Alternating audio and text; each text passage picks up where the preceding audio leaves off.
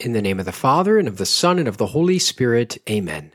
Jesus, Word of God, reveal more of yourself to us through your presence in the Bible. Led by the Holy Spirit, guide our time of reflection.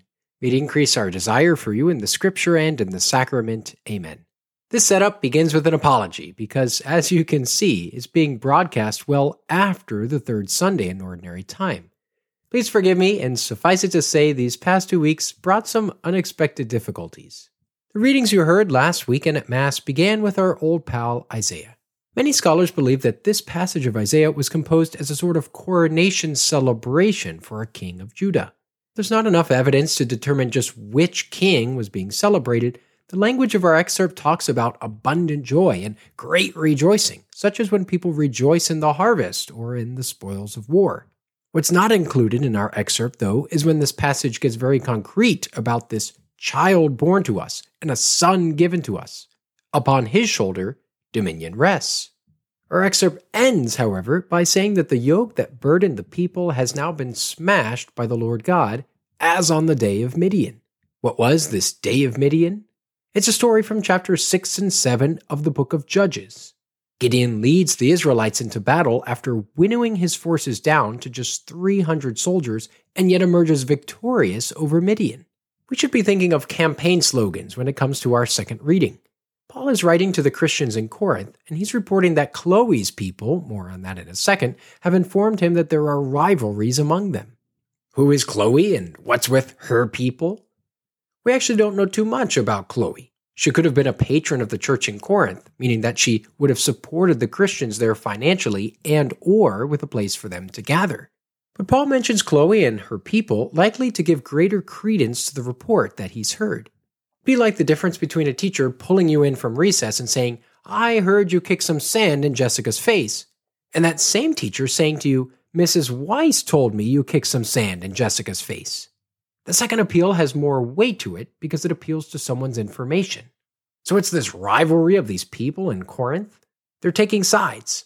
I belong to Paul, or I belong to Apollos, or I belong to Cephas, or I belong to Christ. The phrase itself, I belong to so and so, was a common political trope at the time. It's something similar to saying, I'm for so and so during an election. It meant all of these people were placing their backing behind one prominent Christian leader at the expense of the others. But Paul wants to correct their erroneous thinking, helping them to realize that Christ is not divided and that he is the one, ultimately, that every Christian should put his backing towards. Our gospel opens with telling us that Jesus left Nazareth and went to live in Capernaum in the region of Zebulun and Naphtali. Zebulun and Naphtali were two of the twelve tribes of Israel, and when the people of Israel settled into the land and began dividing it up, Zebulun and Naphtali and their descendants were given land way to the north. That's important because this means they were also the first people to be overrun and sent into exile by the invading Assyrians in the 8th century. Given this, St. Matthew wants to show that Jesus begins preaching the kingdom to the very descendants who first were brought into exile. As further evidence that Jesus is fulfilling the scriptures by doing this, St. Matthew includes the excerpt from Isaiah, which we heard as our first reading, talking about how the people who sit in darkness have seen a great light, and on those dwelling in a land overshadowed by death, light has arisen.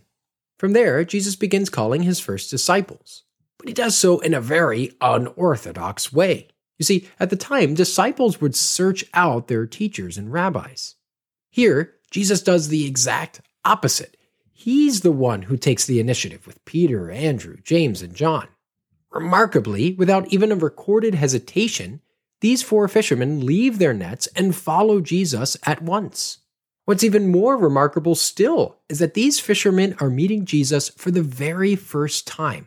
To this point in Matthew's gospel, there have been no recorded miracles of Jesus. He's done no teaching. He simply has shown up and called these fishermen, and something about that call indicated to them that they needed to drop everything and follow. As scripture scholar M. Eugene Boring says, and yes, that's actually his last name, what we are met with here is Jesus' first miracle in St. Matthew's Gospel the miracle of Jesus' powerful invitation that makes disciples. So that's it. That's your Sunday setup for this third Sunday in Ordinary Time in Year A that already happened. May this knowledge of the story behind the scripture allow you to encounter Jesus Christ in a new way this weekend. In the name of the Father, and of the Son, and of the Holy Spirit. Amen.